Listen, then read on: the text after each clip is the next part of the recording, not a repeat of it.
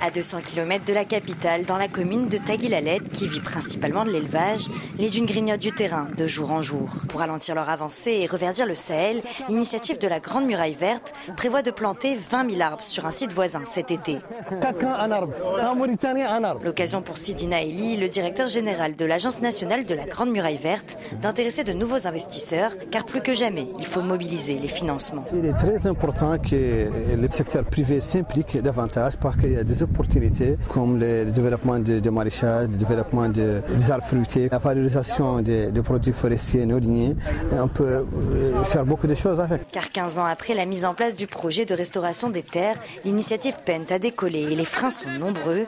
Parmi ces freins, le manque d'eau exacerbé par les périodes de sécheresse et le manque de dispositifs pour irriguer les terres. Il faut aussi rendre l'initiative attractive pour que les populations se l'approprient, comme avec cette ferme communautaire.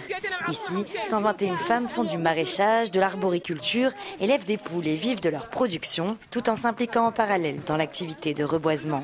Ce sont elles qui s'occupent des plants d'arbres qu'elles planteront plus tard. Une initiative qui a changé la vie de Salmé Sambé, formée sur place. Nous produisons des pastèques, des carottes, de la gomme arabique ou du pain de singe. De nombreuses femmes dans la commune n'avaient rien à faire et maintenant on a ce projet qui fait pousser beaucoup d'arbres et de légumes. Une ferme qui leur permet aussi de générer des revenus grâce à l'épicerie communautaire et les missions temporaires de reboisement. Tous les gains de la boutique sont pour nous et en plus, les gens de la commune bénéficient de produits locaux et frais comme le poulet local.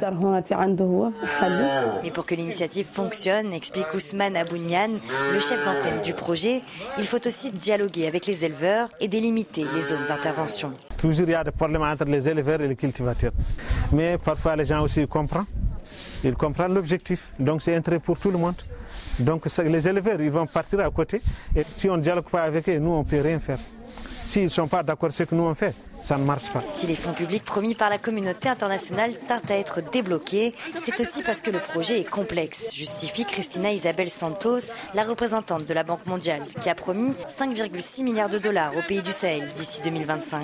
Selon elle, il est important de prendre son temps pour financer des projets durables. Les fonds sont toujours disponibles si les initiatives avancent. Ça va toujours prendre plus que 5 ans parce qu'on ne sera pas capable de créer la muraille verte en 5 ans. L'important, c'est vraiment d'aller au-delà des difficultés de, de, début, de lancement, et arriver à un équilibre et un, un rythme d'exécution qui permet que les activités continuent et que d'autres fonds viennent au-delà de 2025. Pour Bénédicte Brusset, directrice de l'Agence française de développement, également partenaire du projet et qui a consenti une aide de 8 millions d'euros récemment, il ne faut pas s'arrêter au projet initial.